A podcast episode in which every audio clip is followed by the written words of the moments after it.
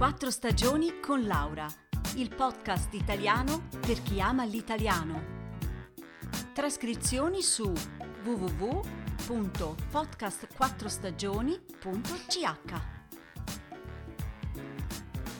Buongiorno cari amici, eccoci qua. L'altro giorno mi stavo chiedendo mm, di che cosa potrei parlare ai miei ascoltatori nel prossimo podcast.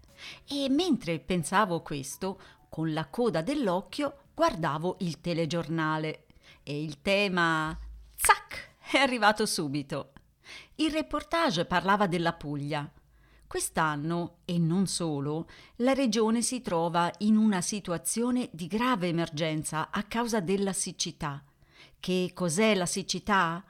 Eh, la parola deriva da secco e indica una situazione meteo in cui non piove da molto tempo e la terra è appunto secca. Infatti, cari amici, in Puglia quest'anno non ha piovuto per più di quattro mesi e a fine agosto la situazione era molto grave.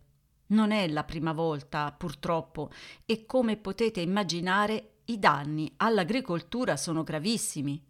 E non solo, pensate alle produzioni di pasta, conserve di verdura, pane. Per tutti questi prodotti ci vuole l'acqua. Ma ecco l'idea geniale. Utilizzare, al posto dell'acqua dolce, quella di mare, che è disponibile in grandi quantità. Così alcuni pastifici hanno cominciato a usare acqua di mare purificata per produrre orecchiette, cavatelli e tanti altri formati tipici. E la produzione così non si è fermata. A me piacciono molto queste storie in cui le persone non si fermano davanti ai problemi, ma trovano soluzioni alternative. L'acqua di mare, in realtà, viene usata già da tempo per realizzare prodotti alimentari. Lo facevano i nonni e i bisnonni che abitavano vicino al mare e oggi l'acqua marina si può trovare in commercio in una forma purificata, in bottiglia. Da qualche anno è diventata una moda. Grandi chef dicono che sia meravigliosa nella preparazione di piatti a base di pesce e molluschi, eh, per fare risotti, condire insalate e perfino per la pizza. C'è da dire anche che l'acqua marina fa molto bene alla salute.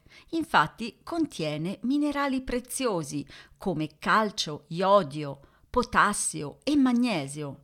Naturalmente fate bene attenzione. Prelevare acqua direttamente dal mare è rischioso e potrebbe essere contaminata. L'acqua marina attualmente in commercio è per legge filtrata e microbiologicamente pura e non deve contenere sostanze tossiche.